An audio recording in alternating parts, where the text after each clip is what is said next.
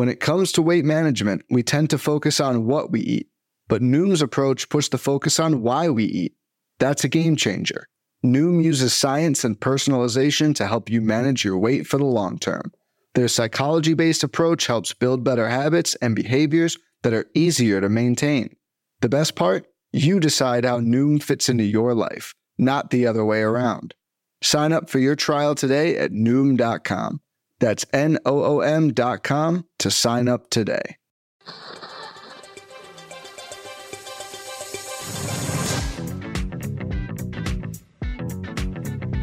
You're listening to This Week in Fantasy Baseball.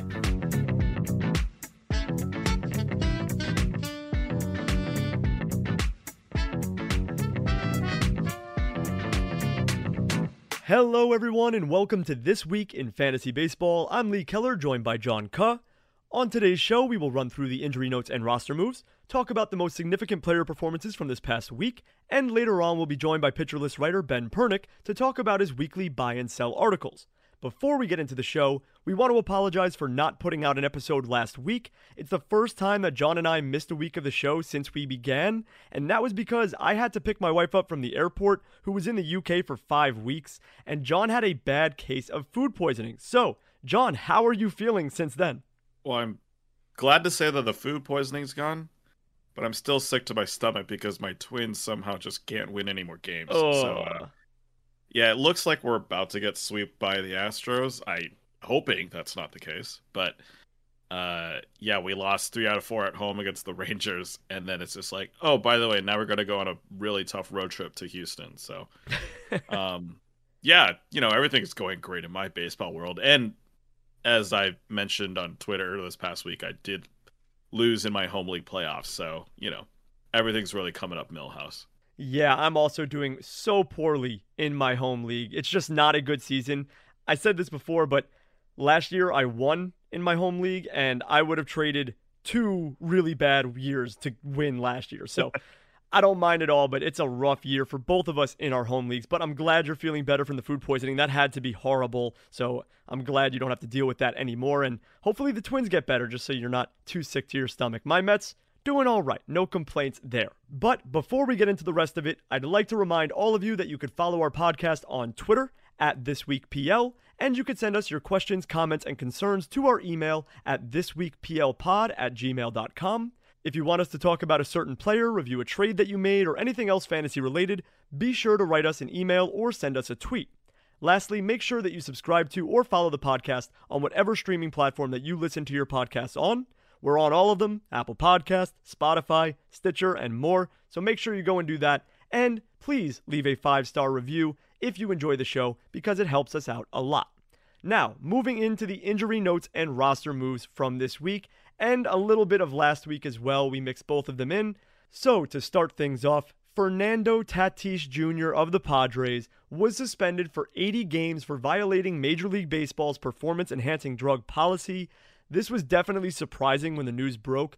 Tatis was in the middle of a minor league rehab assignment to soon join the Padres, and then this news broke. The suspension will cover the remainder of the 2022 season and will continue for 32 games into the start of the 2023 campaign, making him ineligible for postseason play. You can freely drop him in redraft leagues. John, what do you have to say about Tatis? This is crazy to be honest. Yeah, it's it's kind of nuts considering how young he is, right? And he just signed a massive contract with the Padres. And you have to remember the reason why he was out this this season was because he was injured on a motorcycle. Like this guy has the worst luck or just makes really bad decisions that hamper his his future value. Um you know, a big part of the story about his contract too was that a you know a good chunk of it ended up going to guys that had like given him lump sums of money early in his career, things like that. Just it just sucks to see from a young player. And uh, there was an interesting uh, interview. I don't know if you saw it. It was it was the on the KayRod broadcast. Basically, A Rod was talking about how his life was affected by you know his um, his suspension and how you know Tatis is just going to have to carry this for the rest of his career. Um, you know, I, baseball is a sport where a lot of people end up you know, forgiving people for you know things that they did. Obviously, you know, we guys have like Robbie Cano, who you know was also suspended for PEDs and things like that. But it's just going to be something that's going to be an asterisk on Tatis's uh, career, and you know, you hope that it doesn't affect for the rest of his you know hopefully long career. Um, it just sucks to see for him and for the Padres, to be honest. Yeah, for sure. I mean, this is going to stick with Tatis forever, and he is someone who could have a promising Hall of Fame career. And now with this, it's just unlikely that he gets in, considering Bonds and Clemens didn't even get in. So, pretty insane. All of his card values dropped drastically as well. So, if you're a collector of Tatis Jr. cards, not looking good for your bank account. But, man, Fernando Tatis suspended for 80 games, violating Major League Baseball's performance enhancing drug policy. You hate to see it. Once again, you can drop him in redraft leagues. He will not be playing for the remainder of the season. Next, we move on to Walker Buehler of the Dodgers, who underwent his second Tommy John surgery on August 23rd. It is season ending, and he most likely won't pitch for the majority of 2023 as well. So, big oof for Buehler, but hopefully he can recover from the surgery and be a okay moving forward. Joey Votto of the Reds announced that he will have season ending surgery on his shoulder to repair a rotator cuff tear. Bryce Harper of the Phillies will be activated from the 60 day IL on Friday, August 26th. He's missed exactly two months due to a fracture in his left thumb that he had surgically repaired. Zack Wheeler of the Phillies was placed on the 15 day IL on Thursday, August 25th, retroactive to August 22nd, with right forearm tendonitis. Nathan Eovaldi of the Red Sox was placed on the 15 day IL on Tuesday, August 23rd, retroactive to August 19th, with right shoulder inflammation. Eduardo Rodriguez of the Tigers returned to the rotation last Sunday against the Angels. He landed on the IL on May 22nd due to a ribcage issue, and then missed a significant amount of time due to an off field personal matter, but he's back now. Kyle Tucker of the Astros was held out of the Astros starting lineup on Thursday, August 25th due to a foot injury. Ryan Pressly of the Astros was placed on the 15 day IL on Thursday, August 25th, retroactive to August 22nd due to neck spasms. Aledmys Diaz of the Astros was placed on the 10 day IL on Wednesday, August 17th with a left groin strain. Tyler Mahle of John's Twins left his start early last Wednesday after pitching 2.1 innings. He underwent an MRI and it came back clean for any structural damage. Afterwards, he was placed on the 15 day IL, retroactive to August 18th, with right shoulder inflammation. Vinny Pasquantino of the Royals was placed on the 10 day IL on Tuesday, August 23rd, with right shoulder discomfort. He aggravated it when he took a hard cut at a pitch on Monday against the White Sox.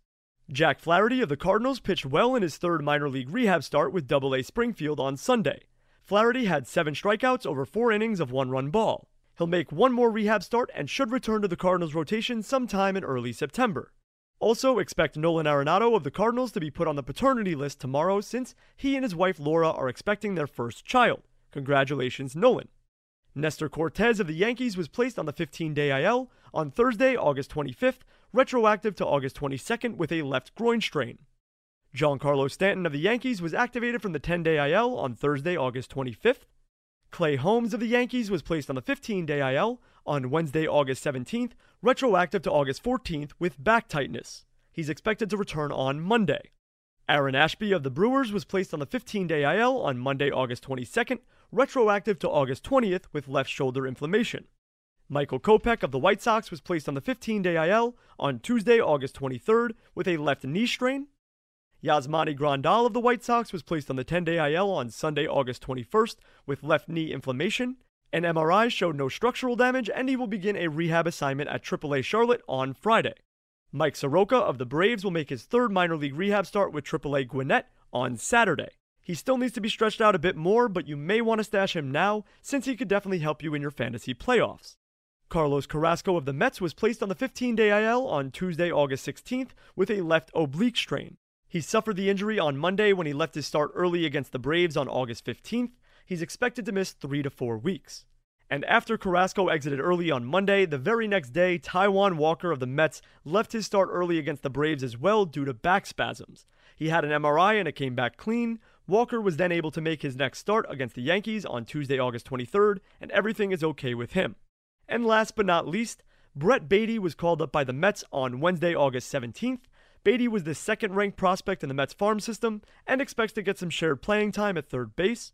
In his first game against the Braves, he took Jake Odorizzi deep for his first major league hit. It was actually on the second pitch that he saw in the bigs, and it was his first swing that he had in the majors. Unfortunately, he's slowed down since then and has a very high ground ball rate at the moment. He could be sent down when Eduardo Escobar returns from the IL, but we shall see. John, any comments on all of these injury notes and roster moves? I don't know if you saw it. Joey Votto had a really funny tweet um, about his injury situation. He just kind of joked that uh, he, he thought he was just a a bad baseball player this season, but turns out it was because he was injured. Uh, I thought that was funny. Um, I will say, like, it is playoff time for a lot of a lot of leagues. Or, you know, it's getting close to playoff time. All these injuries just suck even more because you know you're trying to get your roster playoff ready. Every win matters now. Um, so yeah, it kind of sucks when you see names like you know Nestor Cortes like being put on the IL. But then at the same time, then you're like really happy when guys like Bryce Harper are coming back. Oh yeah, it's like, oh hey, I have a MVP candidate that's off my IL and is now you know playing for you know for my team. It's it's just like you just had a top five outfielder just added to your team all of a sudden, which is which is pretty cool. So, you know the the injury list uh, give and the injury list taketh away. Yeah, it seems to always do that. And I'm personally excited about Harper returning. I have him in a few leagues. And yeah, there's a lot of people that just hurts to see go on the IL. Nestor Cortes, Aaron Ashby, who's just an enigma this season, Michael Kopech, Tyler Mahle, just a lot of guys that you don't want to see. Even like Zack Wheeler, who just was recently mm-hmm. put on the IL. So that hurts a lot of people, but you do get some and you get some taken away. It happens to the best of us. But what can you do? Right. Well, I guess you could just listen to our performance recaps and figure out some guys that you could maybe pick up on your rosters. Exactly. Um, yeah, we just as a reminder, just like we do every single week, we get most of our hitter and pitcher highlights from the daily articles over on the Pitcher List website.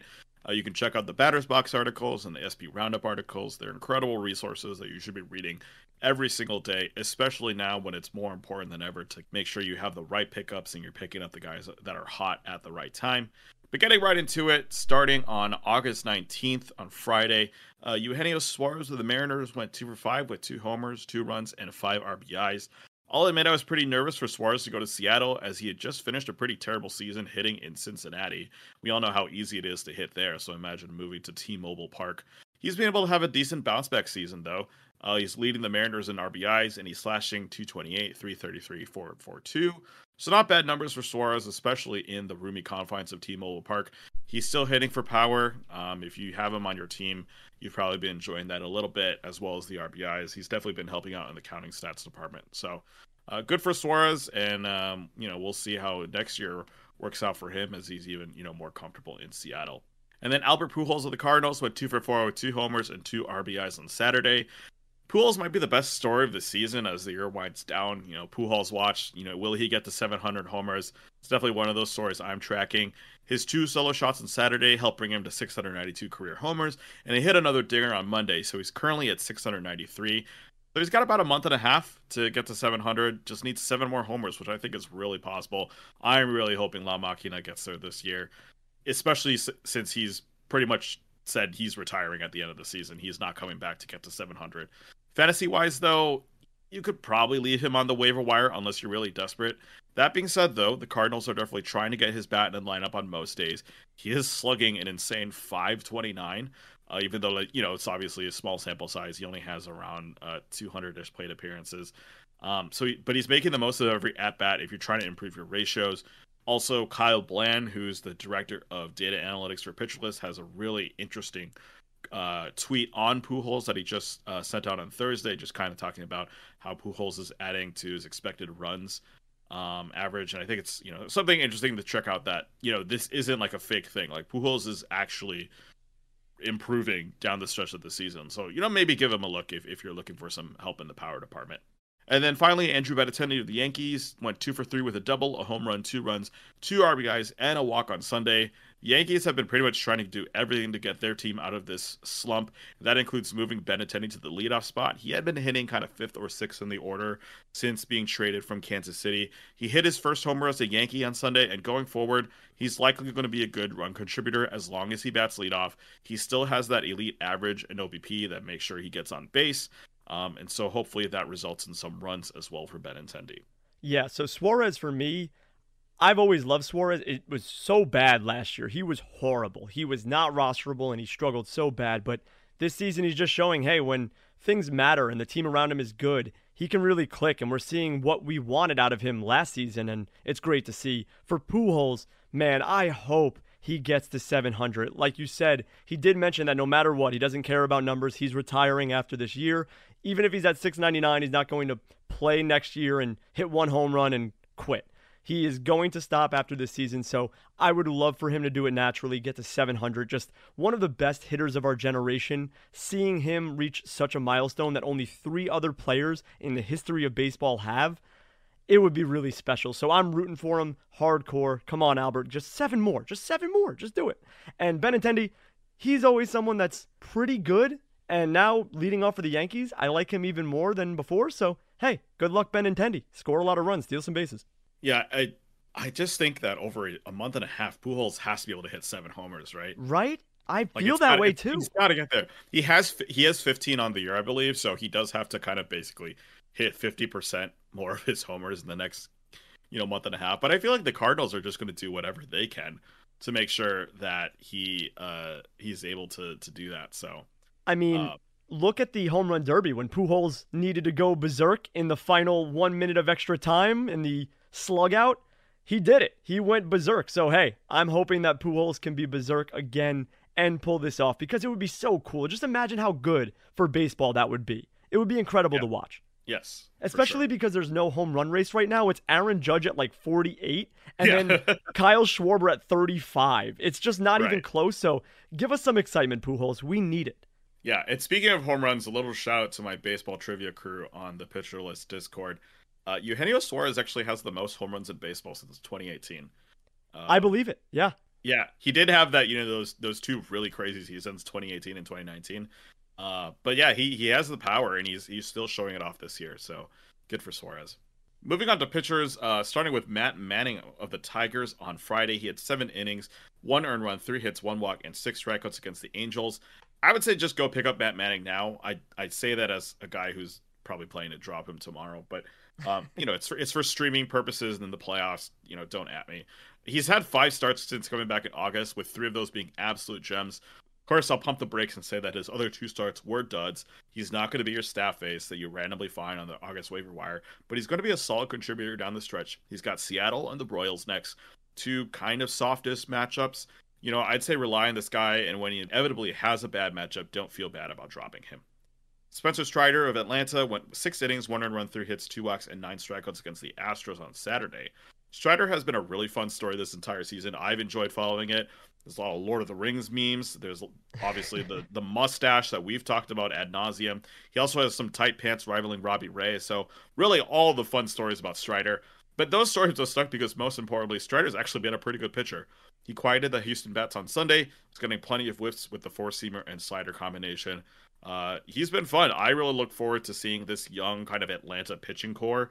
You've got Max Fried, who's been you know lights out this season. Obviously, Kyle Wright's kind of coming to his zone. You've got Strider, who's also really solid. So yeah, Atlanta has a really fun pitching staff, and obviously we talked about Soroka also coming back. So who knows what that that rotation is going to look like down the stretch, and if they make it to the playoffs, and then early next year too. That that'll be really fun to follow.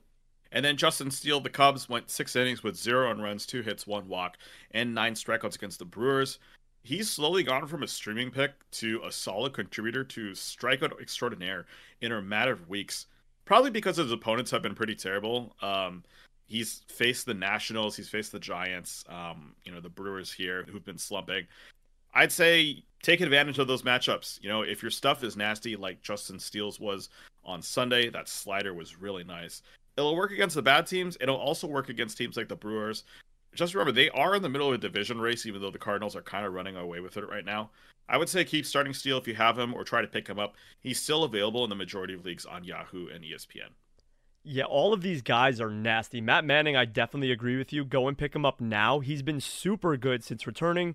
The other two starts that he had weren't too great, but all of the other ones were dominant. And mm-hmm. if he can just give you one of those during your playoff stretch, that's a big win. So Matt Manning looks really good right now. Me and Spencer Strider, we have a little bit of a gripe after he pitched against the Mets, stunk, and then made a comment that, oh, we're getting lucky hits.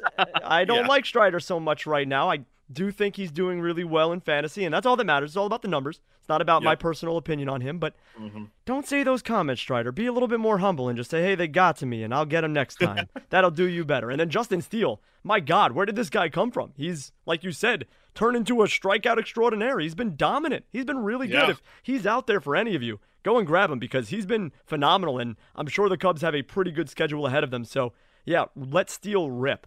Yeah, there was actually some fun like tweets after that Strider comment about like, oh no, the Mets are actually getting the right calls. Like it was kind of funny. Like he was just kind of in a in a bad mood. So Yeah, I would be in a bad mood too when you know that all eyes are on you because it's you versus DeGrom and it's on the main stage and it's a big Right. matchup. It's important. And then you stunk. You stunk. You were bad. And I would be agitated too, but he just went about it the wrong way. yeah. But moving on to Monday, August 22nd, we go to the Batters Box article through Nick and Thin from Mark Stubinger. We start off with Randy Arozarena of the Rays. He went two for three with a homer, a run, an RBI, and a walk.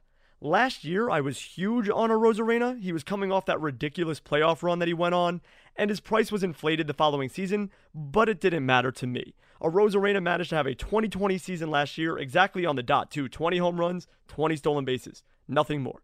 But he wasn't playing every day, and like always, the Rays were just frustrating. I don't like rostering any Rays players because I never feel like they are confidently in their role, so I kind of avoided him this season, and it was a mistake. Randy now has 17 home runs and 23 stolen bases this year with 52 runs and 66 RBI. He's managed to cut his strikeout rate over 3 percentage points this season, down to 24.5%, which is exactly what you want to see from him. Arozarena has been one of the most reliable outfielders this season and can easily finish with over 20 home runs and 25 stolen bases. So it's nice to see some guy named Randy go off.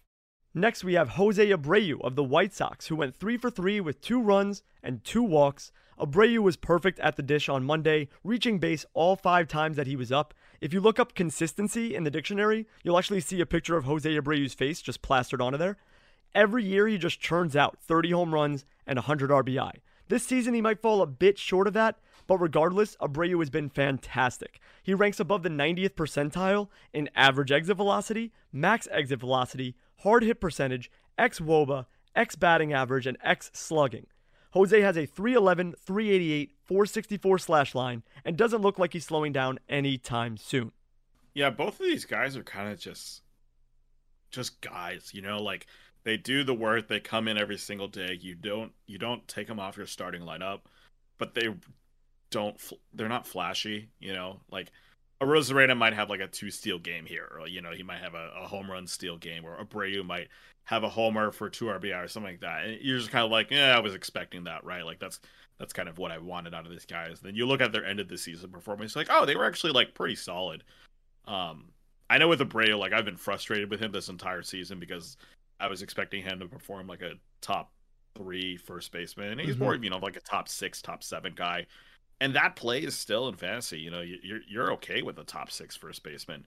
Um, yeah, he's not putting up lights out numbers, but he's yeah, like you said, just Mister Consistent. Yeah, that's a good point. Both of these guys aren't the flashiest of players. And you could probably say, what do you mean 20 homers and 25 stolen bases isn't that flashy? It's just one of those guys where you draft him and you expect that and you get that. And that's what you get out of a Arozarena and a Abreu, where you draft Mhm. them in maybe the fifth, sixth round, fourth, sixth range. I don't know, somewhere around there, depends on your league size. But you get exactly what you get from that spot. Like there's no downside and there's no real upside. You just know what you're going to get out of these guys. And sometimes you need that if you take a little bit more risks in the first few rounds. Yep.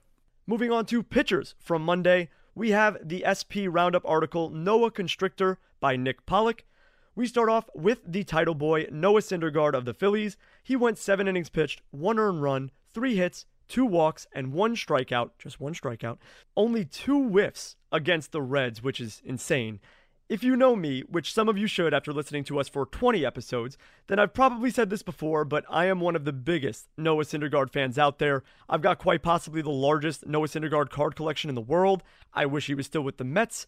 However, he's not, and he's with the Phillies now, which is a humongous sigh. But against the Reds, he had a fantastic start, but only one strikeout. That's not the typical Thor that we've known, but it's definitely what we've seen out of him this season. He went from budding ace to now Toby, who relies too much on BABIP. Syndergaard has a great schedule coming up, so you're not dropping him, but that delicious strikeout upside that we once craved with Noah has seemed to dissipate, so not great out of the strikeout camp for Syndergaard. Then we have Jordan Montgomery of the Cardinals, who went nine innings pitched, no earned runs, one hit, no walks, and seven strikeouts against the Cubs. It was Monty's first career complete game, first career shutout, and first career Maddux, which, if you don't know what a Maddux is, it's a complete game shutout thrown with under 100 pitches. He's allowed only one earned run in four starts with the Cardinals so far. Montgomery's sinker is returning a 30% CSW, he's increased his four seam usage, and he's scaled the changeup and curveball usage to just 33%. He's been extremely reliable this season, and it sure looks like the Yankees messed up by shipping Monty to St. Louis. As we mentioned before, the Yankees were supposed to get Pablo Lopez in a trade, which is why they moved Montgomery, but this is looking real stupid right now. And also, Edward Cabrera of the Marlins went eight innings pitched, no earned runs, two hits, three walks, and seven strikeouts against the Athletics. What a dominant start, and I'm expecting great things from this guy in the future. However, he gets the Dodgers next, so temper your expectations. Yeah, I'm just kind of thinking back to a couple weeks ago when we talked to Nate Schwartz uh, about his article on Cardinals pitchers. Right. Um, and at the time, right, it was kind of like, oh, you know, Waino and Mikolas are pretty solid. Dakota Hudson's like, oh, a little dicey there. And then you know, they just had like a, a squad of guys who, you know, cycled in as the number four, number five guys. And kind of looking back, like the Cardinals made some great moves on the trade deadline. But they got they got Montgomery, they got Quintana, who yes, he blew up on Sunday, but still, you know, has been pretty solid for them. Um, and that's been a really big part of them making this postseason push. Uh, it's you know performances like this from Montgomery. Yes, it's against the Cubs, but it, it, that's what you want to see from a guy that you uh, trade for in the deadline. Just a guy who performs day in and day out um, and gives you those dividends. Oh, definitely. And what's crazy is I actually had Monty ranked as the 40th SP for fantasy in my personal rankings, and I was very high on him coming into mm-hmm. this season. I think he's just very reliable, and I think he has a lot of upside. If you just change that pitch mix up a little bit, he could be really good. And he's someone that you got in the 19th, 20th round, pretty much free, that I had as a 40th best starting pitcher in baseball. So Montgomery is one of those guys that I was expecting this, and it sucks because in most places I dropped him because he was just kind of bleh the whole season. Oh, yeah. And no one could anticipate him going to the Cardinals, where, of course, the Cardinals make every pitcher better. So it's crazy to see this, but also I kind of expected it. Yeah, it's it's funny with with Montgomery too because he had two bad starts against the Orioles, and I just like rage dropped him from yep. a couple teams because it's like, come on, dude, it's it's the Orioles, and this was back when the Orioles were bad, right? Yeah, not when they were on their good run. Right, exactly. So it, it was just one of those really frustrating moments, and then yeah, he's actually come back a little bit, and you know, again, he's he's a kind of a sinker guy, so being with the Cardinals is perfect, right? Yep. That defense is just you know built for his his game, and so yeah, it's a good, good to see him in a good spot and, and excelling. Yeah, big mess up from the Yankees. Yeah. Well, moving on to Tuesday, uh, starting with the Batters Box article, O'Neill before me from Jim Chatterton. Uh, we're going to start with Tyler O'Neill of the Cardinals, two for four with a home run, two runs, two RBIs, and a walk. I drafted Tyler O'Neill in the fourth round of my PL staff league instead of picking up Austin Riley, and boy, have I regretted that pickup the entire Ooh. season. Uh, yeah, O'Neill has struggled with injuries basically, yeah, the entire season. And when he's been healthy, it has not been pretty. He only has eight homers, nine stolen bases, and an 89 WRC plus on the season. I don't want to be too optimistic, but it might look like he's actually back to 2021 form though. Uh, as the season closes, he's been hitting the ball harder recently. His 50 game rolling average for both WOBA and WRC Plus are a little bit more respectable, more a little bit around league average. It isn't like the breakout year that he has last year. I'm not expecting that kind of Tyler O'Neill. But honestly, a league average Tyler O'Neill is pretty solid for what he is now on most of your teams. And then his teammate Tommy Edman uh, went two for five with a double, a home run, two runs, and three RBIs. Uh, speaking of the Cardinals who have been underperforming, Edman has seemed to have fallen off a cliff since the start of July. After scorching the base pass from April to June with 19 stolen bases, Edman has only managed five since July 1st and has only hit two homers, with the second one coming on Tuesday as the Cards beat up the Cubs 13 3. Hopefully, this jumpstarts the offense again for Edman and he can finish 2022 on a high note.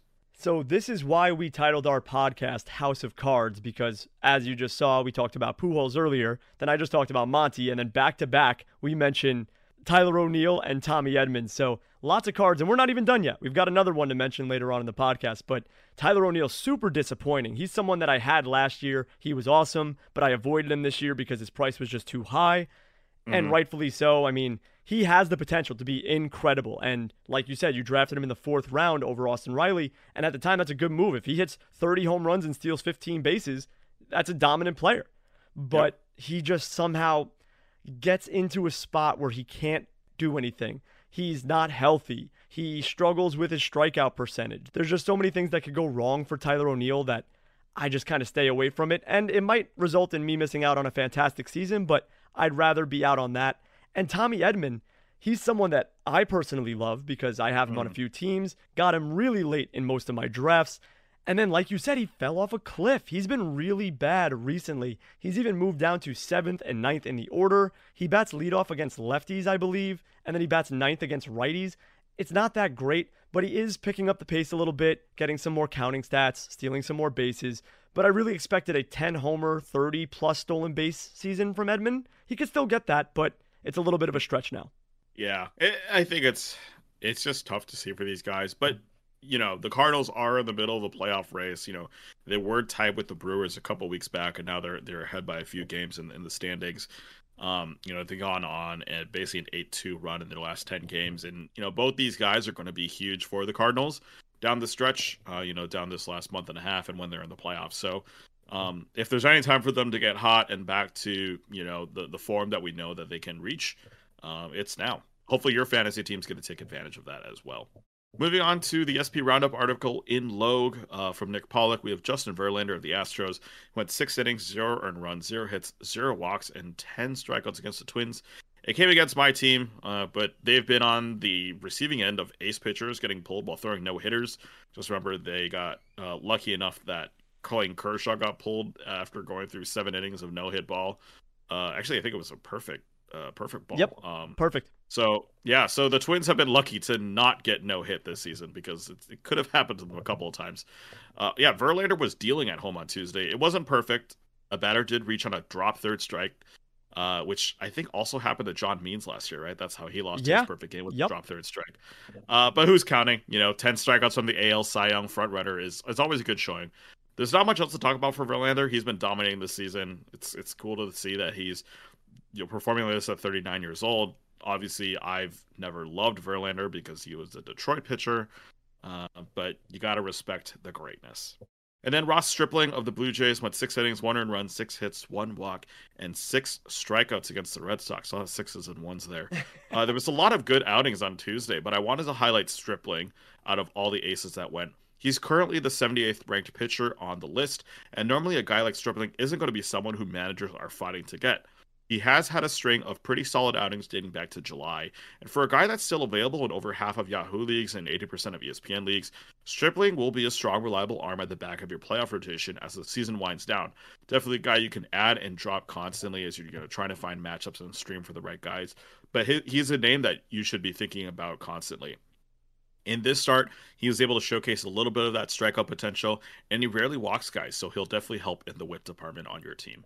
I just find it really funny that you said from the beginning of this show, since we started doing it together, that you hate Verlander because he always dominates your twins. Yeah, and I know. Here we are again with Verlander yeah. dominating your twins. It's just always funny because I always remember you saying that, and then when yep. I see it, it's just like actually funny.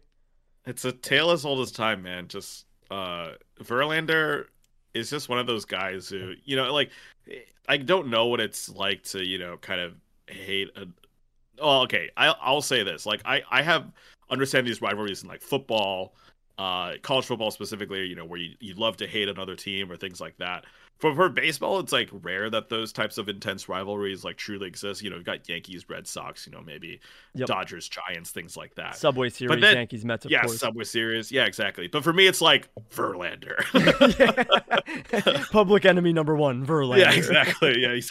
He's haunted me my entire, you know, basically adult life watching baseball. So. That's great. Moving on to Wednesday, August 24th, we've got the Batter's Box article, I've Got Friends in Low Places by Dave Swan. We start off with the title boy, Nathaniel Lowe of the Rangers. He went 3 for 6 with a triple, a homer, 3 runs, and 5 RBI. Lowe was just a double short of the cycle in this 16 run massacre that the Rangers instilled on the Rockies. He's had an incredible season so far, batting 295 with 20 home runs, 20 doubles, 58 runs, and 62 RBI. Lowe has had a better approach at the plate this year, swinging more in the zone with a 74.5% Z swing, which is up 8%, and as a result, he's making more contact with an 86.3% zone contact rate. He'll be a popular sleeper at first base in drafts next season if these improvements stick. And then we have Jose Ramirez of the Guardians, who went 3 for 3 with 2 home runs, 2 runs, 3 RBI, and a walk. I feel like we haven't spoken about Ramirez in a while, but the best third baseman in the game continues to impress. Jose currently has 48 walks to 51 strikeouts, which is just insane. His slash line this season is 285, 355, 551, with 25 home runs, 14 stolen bases, 69 runs, and 103 RBI. Not much more to say about a guy who should get drafted within the first five picks every single season. Yeah, interesting thing about Nathaniel Lowe is he started out the season incredibly slow. Because uh, I, I know a lot of guys were taking stabs at him in the draft because he had a really good year last year for a little bit. Um, and yeah, this year he started off pretty slow. I know he was available on a lot of waiver wires. Uh, but yeah, he's picked it up, which is obviously good to see from the young player. Um, and he's only going to get better. Uh, the Rangers have no reason to move him off first base, um, and I think he he'll be yeah a really good pick next next year if you're able to get him, and and if you you know basically stick with him as he you know continues to figure out batting early in the season. Yeah, he's really young too, so he has a lot of time to improve. But please, can you go back to Nate Lowe? I don't know. I don't like Nathaniel. It's too long to type out. Just Nate. Keep it short and sweet to Nate. It is a little bit of a mouthful. yeah, just a little bit. Moving on to pitchers from the SP Roundup article, Massachusetts Bellow from Nick Pollack. We have Kyle Wright of the Braves, who went seven innings pitched, no earned runs, two hits, one walk, and eight strikeouts against the Pirates. He only threw 73 pitches and got through seven innings, which is pretty crazy. He had a 36% CSW as well. After his last start, we were worried about Wright because his velocity was down quite a bit. Well, in this start, his velocity was up nearly 1.5 ticks. He's been sitting 94.5 miles per hour all season, and in this start, we saw him sitting 96 miles per hour. If he can keep this velocity up alongside his great breaking balls, Wright is an ace in the making. This is exactly the kind of start that you want to see against the lowly Pirates, and I hope to see more good starts like this moving forward.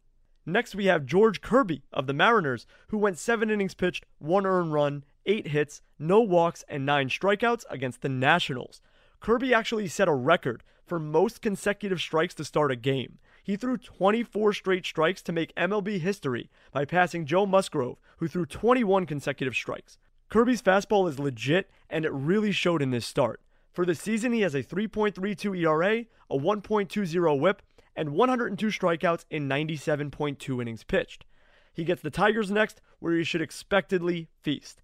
And what the heck? Cole Irvin of the Athletics posted a seven inning, no earned run, three hits, no walk, 11 strikeout performance against the Marlins. 11 strikeouts. Who is this guy? What a night for Irvin. That's just wow.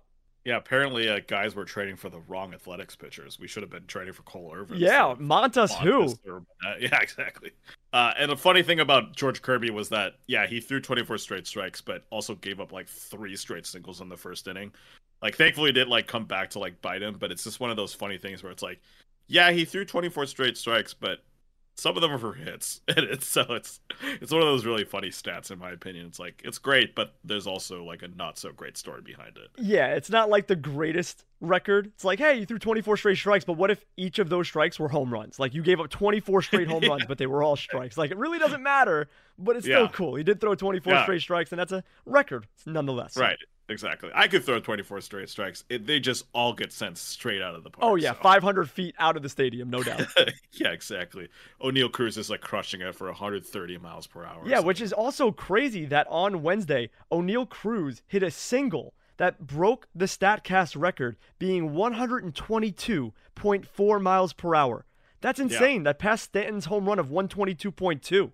Yeah, well, and the interesting thing, too, I, I mean, I don't want to harp too much on that game, but Matt Olson also hit a ball super hard into the Allegheny River that same day. Yep. It was just one of those funny things where it's like uh, Oneil Cruz actually hit a ball harder than Matt Olson did, but the launch angle just wasn't good enough where it just ended up as it was too low basically. So it didn't clear the fence; it just went you know straight into into the wall instead. So It was so fast that it hit off the wall, went right to the fielder, and Oneil Cruz couldn't even round first base. It was like a I single. It was like one of those Barry Bonds sort of singles where it hits off the wall and just gets thrown in immediately. And you're like, what happened there? yeah, exactly. So uh, you know numbers are great, but they don't always tell the the best story. Yep. Well, then moving on to Thursday's performances, uh, we're starting out with Paul Goldschmidt of the Cardinals, uh, three for four with three runs, five RBIs, two homers, and one walk.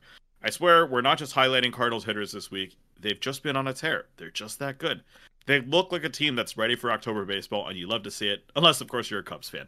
Uh, Goldie had 208 mile an hour dingers on Thursday, cementing his status as a front runner for the NL MVP. It's kind of funny because Arenado's kind of the other name in that race, along with Austin Riley. So, you know, good for the Cardinals. They've got two MVP candidates on their team. It's hard to not like Goldschmidt's odds to finish out on top this year as he leads the league, not just the National League, but major leagues in general, in average OBP. He's second in slugging, and he's third in runs, homers, and RBI. So Wow. he's got the ratios and the counting stats to boot. And then Mitch Haniger of the Mariners went two for four with a run, three RBIs, and a home run. Since coming back from a high ankle sprain at the beginning of August, Haniger has been an integral part of Seattle's lineup and is keeping them firmly entrenched in the third wildcard spot in the AL. Before Thursday's game, he was slashing 302, 371, 460 this month, and now has 13 runs, 4 home runs, and 10 RBIs through 74 plate appearances, which, if we were wildly conjecturing, equates to about a full season performance of 104 runs, 32 homers, and 8 RBI. He's still available in about 16% of your leagues, so go snatch him up if he's somehow available on your wire. Uh, yeah, obviously, we're not saying that Haniger would have gone for 30 homers this year, but he's hitting like it right now. Um, and so he's he's definitely a good pickup if you know you play DFS, um, as I usually switch to once my fantasy season is over. Um, but yeah, if he's still somehow available, I'd say go pick him up. I love Mitch Haniger. I root for him every single time that he's healthy and in the lineup. He's someone that last year was a big reason why I won my fantasy championships in multiple leagues. He had a crazy final week in my playoffs where he hit like four home runs and had six RBI or something like that. So, big fan of Mitch Haniger. It's great to see him back on the field, healthy and dominating. He's someone that does heat up towards the end of the season. So, definitely grab him if he's available. And Paul Goldschmidt, just unbelievable. Can't really say Yeah. much more about him. Just what a season. And Nolan Arenado mm-hmm. can't win the MVP over him if he's taking breaks off to have kids. What are you doing? Paul Goldschmidt's running away with this. Yeah, baseball's more important. Yeah, what are you doing having a child, you crazy person? yeah, time that a little bit better next time. Yeah, off season. Yeah. Well, moving on to pitchers, we want to start off with Drew Rasmussen of the Rays. He went 5.1 innings with six hits, one earned run, one walk, and nine strikeouts against the Angels.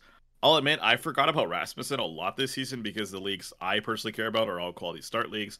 You know, I do play a couple that are like wins or points leagues, but I generally just like quality start guys. For a guy who gets you good ratios and good strikeout numbers, but only has five quality starts on the season and 22 appearances, it's hard to rationalize trying to trade for him in those types of leagues when you're someone else who has just as good ratios, but also gets to go deep in games. It was actually a little surprising that the Rays let him pitch in the sixth. He was already at 85 pitches. Uh, Rasmussen is still top 30 among starters in ERA and WHIP, so you're happy with the ratios. I'm just going to be more curious in how the Rays use him next year. We saw the kind of the same story with Shane McClanahan last year when the Rays kind of pulled him after five innings in a lot of games. I'm wondering if they're shaping up for Rasmussen to be kind of the same kind of guy next year, or they're more willing to let him go six. Um, he has been, you know, going further in games uh, recently, so good to see. I just want to see what the Rays do with him next year.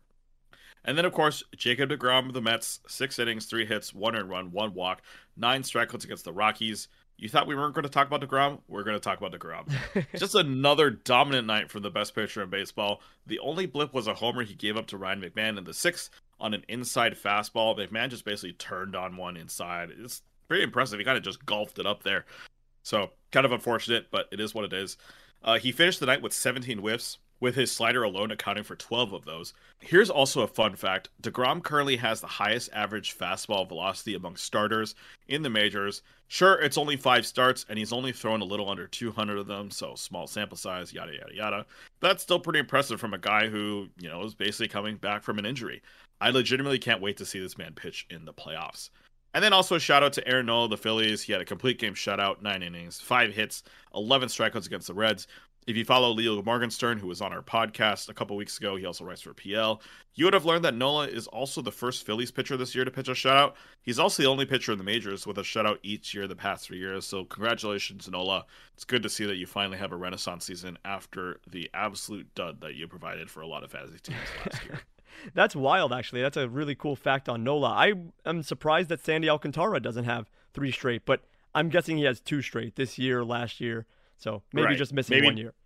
Exactly. Maybe did get one in the 2020 season or something right. like that. But that's really cool. Nola is just an ace. It's good to see him returning to form and being good again. DeGrom, obviously, just every week, get used to it, everybody. He's going to be on here every single week. He's just that good. We're going to talk about him. He's amazing. So, DeGrom, awesome to see him back. I really can't wait for the playoffs. I hope the Mets win the NL East so that way we don't have to have any kind of wild card games or anything. But with DeGrom and Scherzer back to back with Bassitt, Walker, maybe Carrasco, we are just primed to go deep into the playoffs and win. So I'm very excited about that. And then Drew Rasmussen, great point that you mentioned that just like last year where Shane McClanahan wasn't going very deep, Rasmussen's the same thing. So maybe they stretch him out for next season. And next season, he's someone that you can get really late in your drafts that might pay off dividends. Yeah, and uh, the the thing is, he is getting to like 80, 90 pitches and yeah. a lot of his starts. He just isn't getting to six. And I think like as you kind of get more experience on just like how to you know, maybe save pitches earlier in a game. You know, like maybe don't always go for the strikeouts. Maybe just try to get a guy to ground out or something like that. Um, you know, obviously it's easier said than done, but he's going to have more game experience. He knows he's going to learn how to go longer in games. Um, and I think that's just going to be a skill that you can only learn by pitching in the majors. I completely agree. But now we will take a quick break, and when we come back, we'll be joined by Pitcher List writer Ben Pernick to talk about the waiver wire and guys that you should pick up. Stay tuned. And we're back, uh, and we're joined by List writer Ben Pernick. Uh, ben writes the weekly buy sell article that comes out every Thursday on List. Uh, it's one of the more helpful tools on the website if you're looking for who to pick up uh, over the weekend. Uh, but Ben, welcome to the show. How are you doing? I'm doing great. Thanks so much for having me on. Yeah, glad to have you on. Um, for those uh, of our listeners who don't know who you are, uh, could you just introduce yourself, kind of what you do for Pitcher List, uh, and maybe your baseball background as well? Sure. Well, I've uh, been playing fantasy baseball since I think 2002. I remember it was the year that Einar Diaz had the really bad year, uh, and I've been with uh, Nick and Pitcher List from the very beginning, back when it was like five people. Oh, awesome! One of the uh, yeah, one of the OGs, and I I think I really just uh, found my groove with this buy and sell because I'm, of course, just always crazy with the waiver wire all the time in my own league. So I figured why not do something to help everyone else out, try to navigate that whole mess. Mm-hmm. Yeah, and I'm I'm kind of curious with buy sell because you know there's obviously a ton of leagues, different types of leagues out there that do different types of waivers. Kind of the leagues that you like to do. What what's kind of the waiver style for for those leagues? You know, it, really does uh, does vary a, pretty good deal. Um, like for instance, uh, well, like my original league is just like you have three days to to pick someone up, and then everyone else is just a free agent. But you have in that league, you only had a limited amount of free agent pickups, which meant that you had to, you know, really believe in someone in order to take a chance on it. Sure. Now, now I play and you know there want some with fat. There's a, a, good variety. Some with FAAB, some with uh, just like the I guess like the Yahoo typical waivers. Mm-hmm. I'd say yeah, it's a pretty good variety. Okay, cool. Yeah, I know. I mean, there's all the there's all these different types out there, but I think you know your article is pretty applicable to any sort of scenario that that people are are you know facing in their fantasy in their fantasy leagues. So Sure. I mean, like there are still some like certain leagues that I don't do as much of like as much as I'd like to. There's just I'm already in. I, nine leagues is not a lot for Yeah. a lot of the people, but Yep. for, for me, that's that's enough. And there's DFS and Dynasty and Oh, all of sure. that. But for me, it's uh, just a few keeper leagues and a few redrafts is uh, definitely enough to keep me busy and uh, not too many to make me go insane. Yeah, no, I totally understand that. Well, before we jump into this week's article, I kind of actually want to pick your brain about how you, you know, put together the article every single week and, and what does that process look like. Um, so yeah, what is that? What does that look like every single week? You know, how do you identify who's a good pickup and who do you need to drop now? You know, it, it it's been an evolving process, and sometimes I feel like it's almost more by feel. I think when I first started writing the articles, I think uh, I, I really was thinking about just who's being the most added and dropped, and then to kind of just look that way and be like, okay, out of these people who are being added and dropped a great amount, uh, who who are the ones that where I really think that they're worth buying into and it's not just like a, a fluke and vice versa with the drops like are they just having a bad a bad run but there's no no need to panic? And i think over the time i've kind of evolved to really just look get a little more granular uh, looking uh, more at uh, the different you know rolling windows and expo but especially later in the season early in the year I, I try to uh, focus a lot more on kind of what they've done so far. Yeah. When I think you get this to this point in the season, you really can't rely on that anymore, and you kind of have to use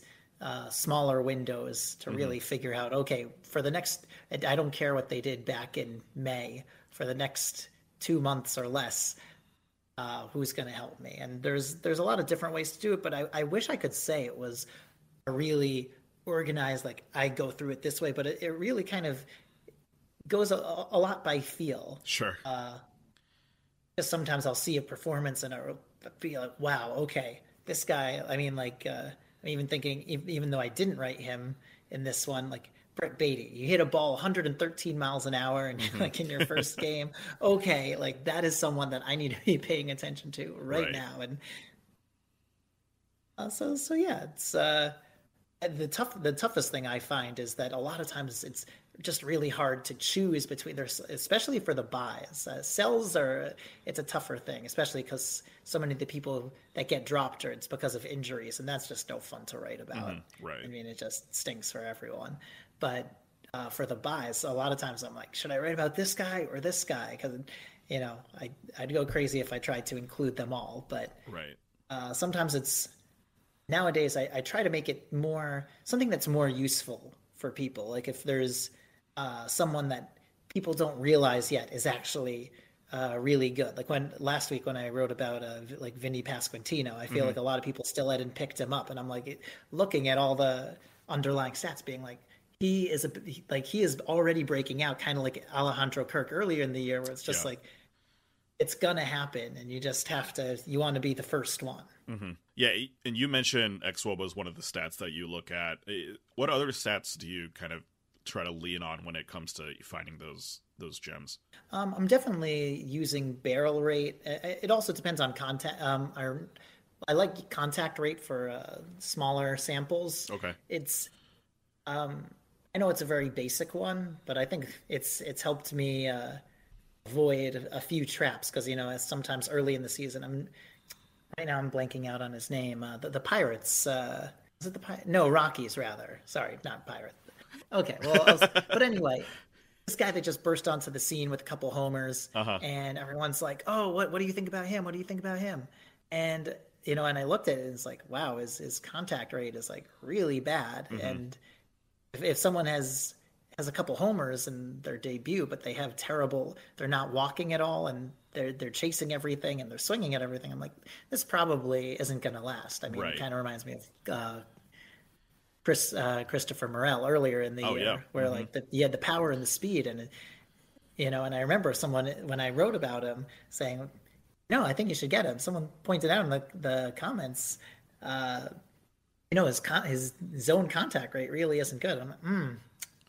No, I think I kind of overlooked that, and then sure enough, even though he had the power and speed for a while, it's uh, it kind of came back to to get him. So um, I, I think I, I lean on uh, max it, on it really depends on the size of the sample, but I would say that, but in really, really small samples, max exit velocity is something that like right away tells you, okay, this player has talent. Yeah. Not so much if they have a low max exit velocity, it means they don't have talent. But someone like Baty or someone who just like hits uh, 112 miles an hour in their first game, it's like okay, if if they can do that and they can hit for contact, watch out. I, I mean, I think of Oscar Gonzalez in that sense too. If he can just start lifting the ball, uh, that's also a potential breakout.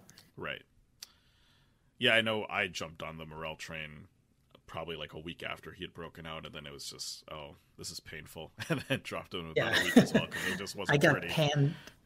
I got panned in one league. Where there's one, the newest league I joined where there's lots of trash talking, and Oh, I sure. traded. I got I was frustrated, and I traded Barrios for for Morel. Oh, no. Which, granted, was that was a terrible trade. I mean, but now it looks less terrible. Right, still, it's still true. pretty bad though. Yeah.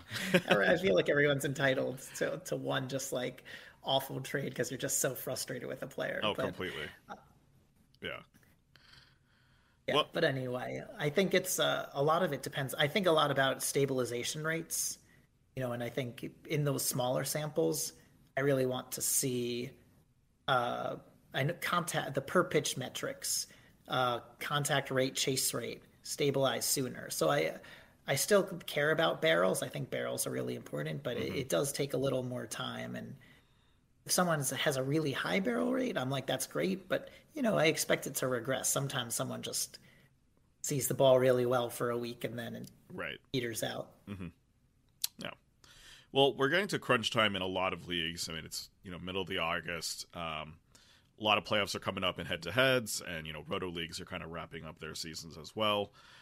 How do you think strategy changes at this time of year when it comes to pickups?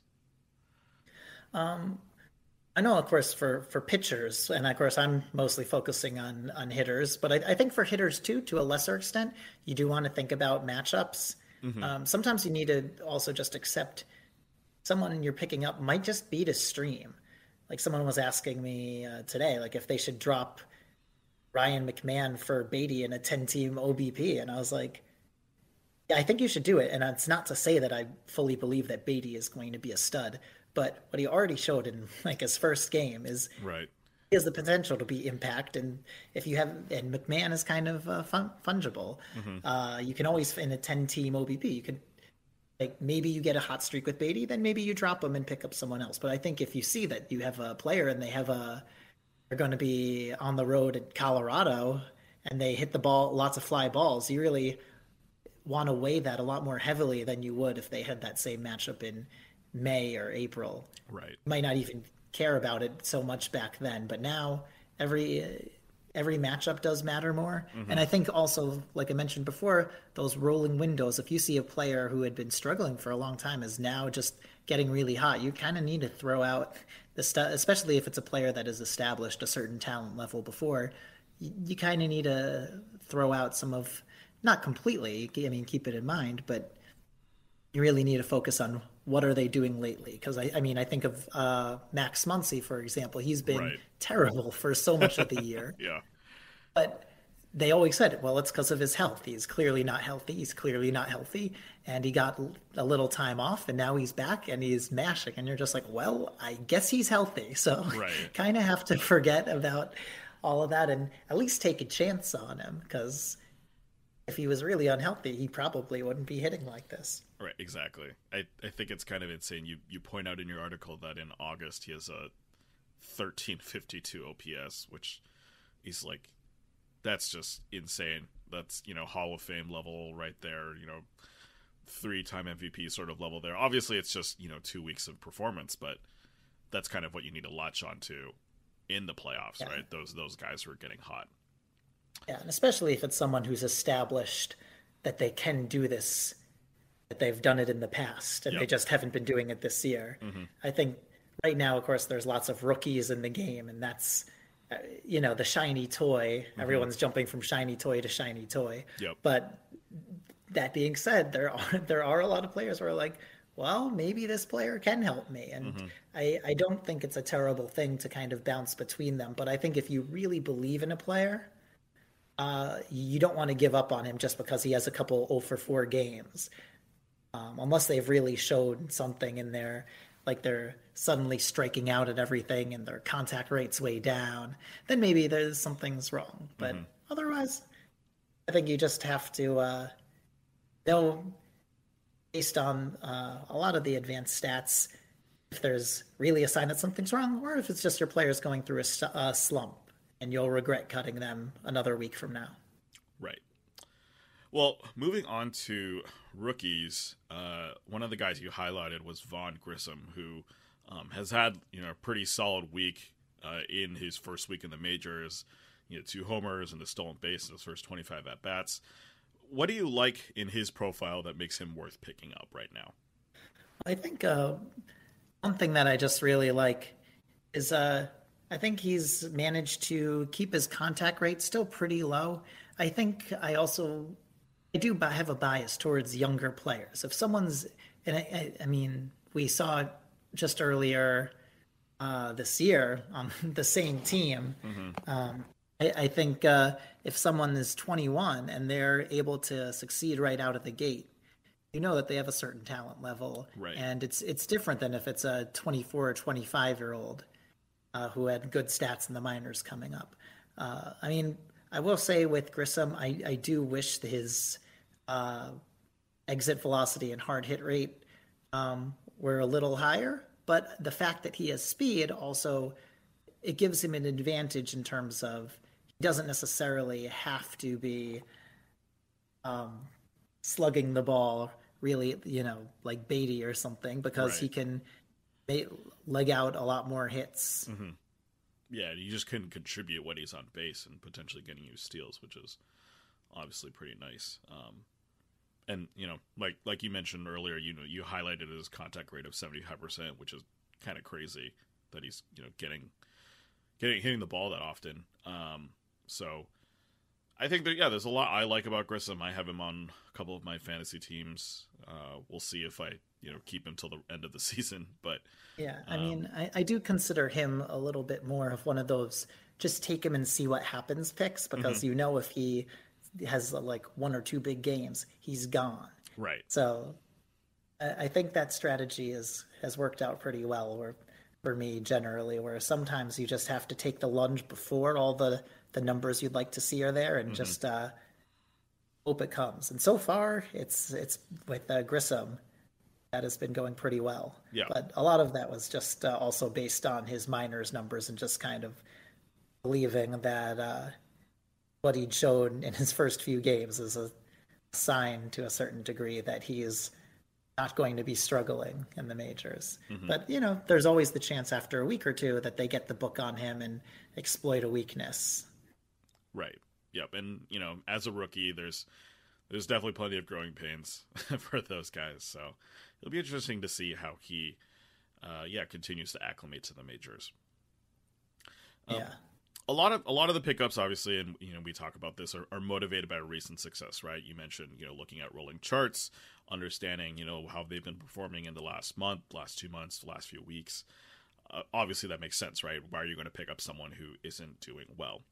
But how do you balance sure. that recency bias and you know those small sample sizes with trust that you know this player is going to still contribute in the coming weeks in the way that you've seen him contribute say in the last two weeks you know, it's a great question. I think I, I, try even not to lean so heavily on expected WOBA because in the end, it's still it's not a predictive stat. It's just descriptive, and mm-hmm. sometimes you know you can just. It's also not not so precise in the fact that there are always a, like I think of uh, Christian Walker who has had a I mean, even though his home, his uh, homers have been great, just because of the way he hits the ball, he's always going to have a much higher eh, like expected WOBA than the actual. Sure. Yep. You know, because it doesn't account for the shift and uh, other thing. It doesn't account for the direction, uh, just the launch angle and velocity, which is still helpful, but it's it's not perfect. Yep. It has its flaws. Uh, so I think it's for me. It, it really there's a lot of like things when I'm looking at a player. It, there's there's a lot of things that I'm kind of weighing simultaneously, so it's hard to like bake it into a single. And I think it, from playing fantasy, um, you do you do just generally get a better feel of okay, it, now I'm going to be focusing uh, more on this like particular stat. Um, and like I think for me, an example is like Christian Arroyo, uh, who I, I wrote about as a, a buy last week, where mm-hmm.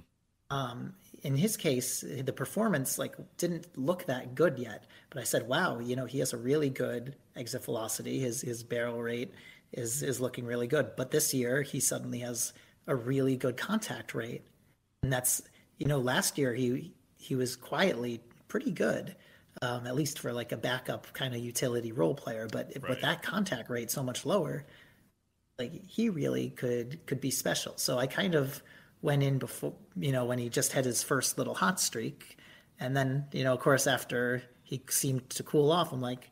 Oh, I'm tempted to drop him, but I'm like, you know what? He's still, and then of course he went three for five. Yeah. uh, but, but I'm glad that I resisted the temptation to drop him.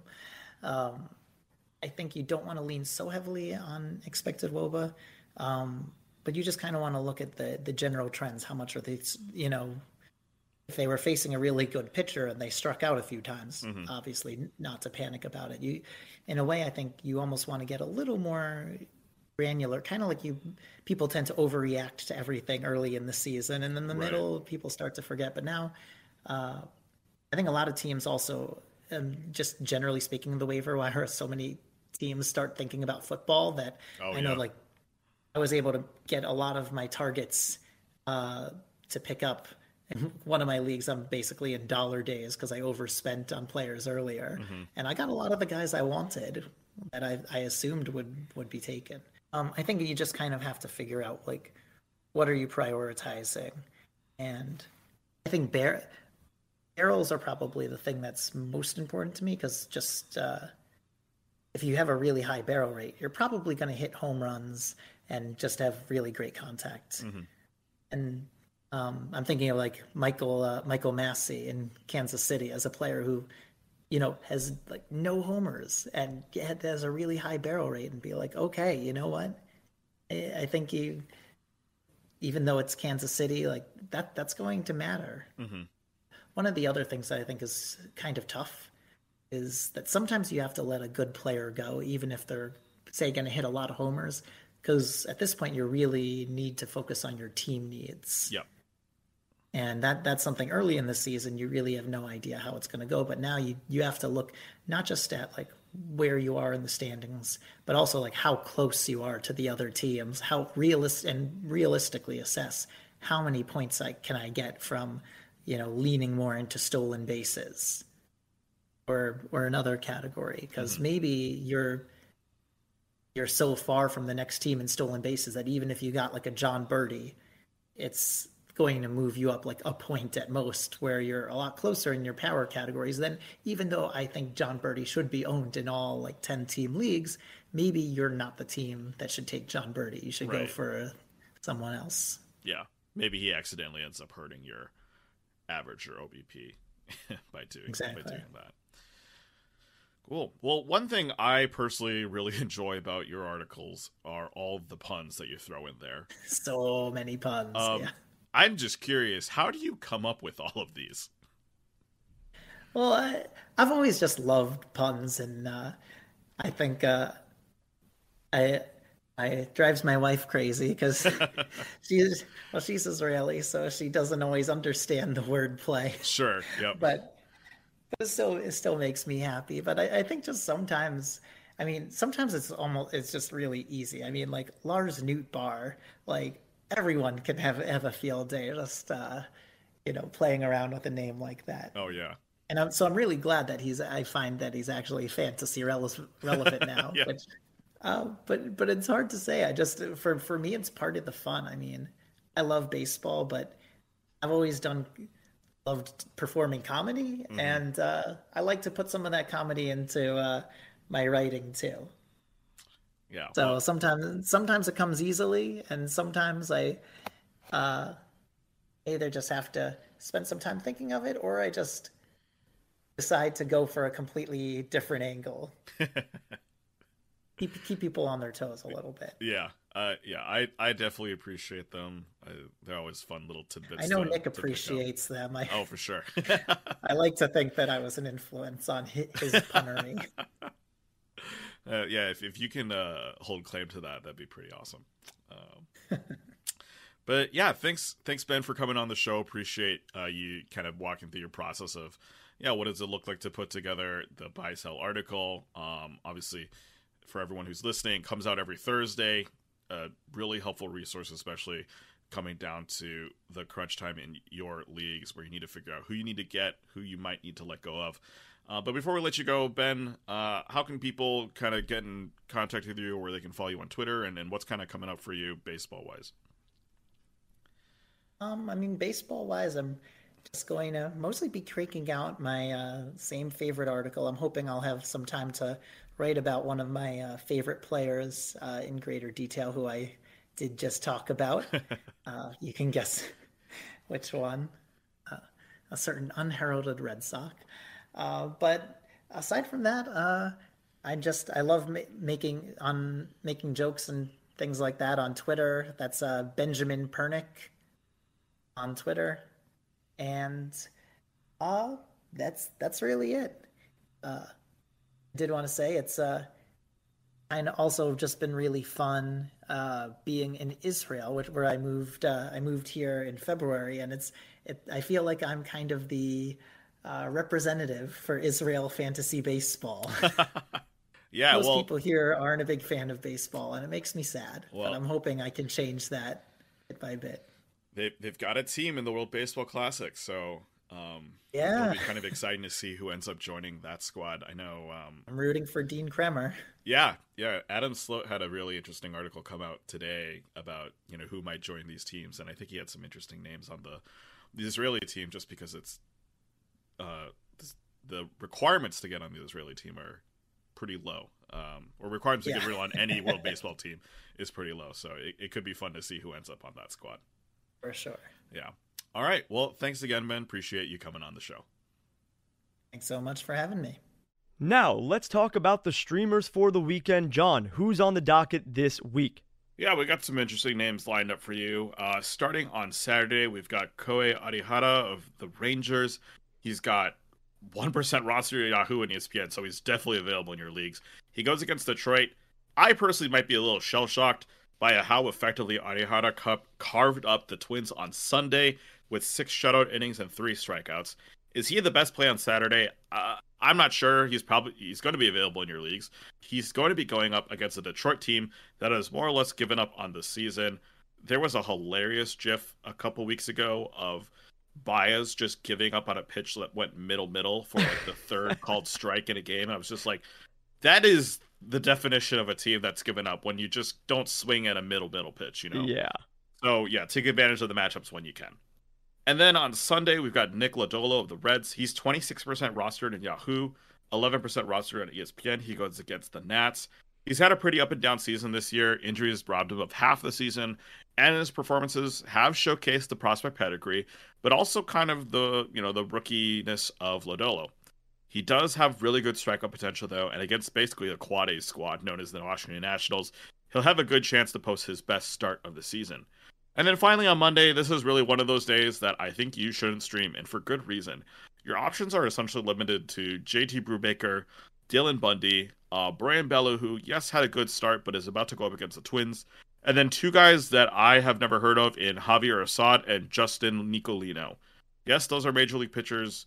No, I have no idea who they are. Uh, yikes. Yeah, just sit back and relax and try to enjoy your Monday instead of starting off your week regretting any pickups that you might make. I couldn't agree more. Just don't stream on Monday. Don't do it. We always suggest people and we throw out names out there, but just don't do it on Monday. This is a horrible list. And then Nick Lodolo is my favorite of the bunch. He obviously just had a pretty decent start last time out. Got rocked a little bit later on in the game, but had a pretty good showing. And yeah, he's been really up and down this season with some really good performances and then some really bad showings. So Lodolo's been up and down, but I like him a lot against the Nationals. I like anybody against the Nationals. If you told me JT Yeah. Brubaker was against the Nationals, I'd be like, yeah, go stream him. Sure, whatever. Right. And then Arihara, he could be good. I don't really know how good he's going to be, but once again, the Detroit Tigers are miserable. So you might as well capitalize on that.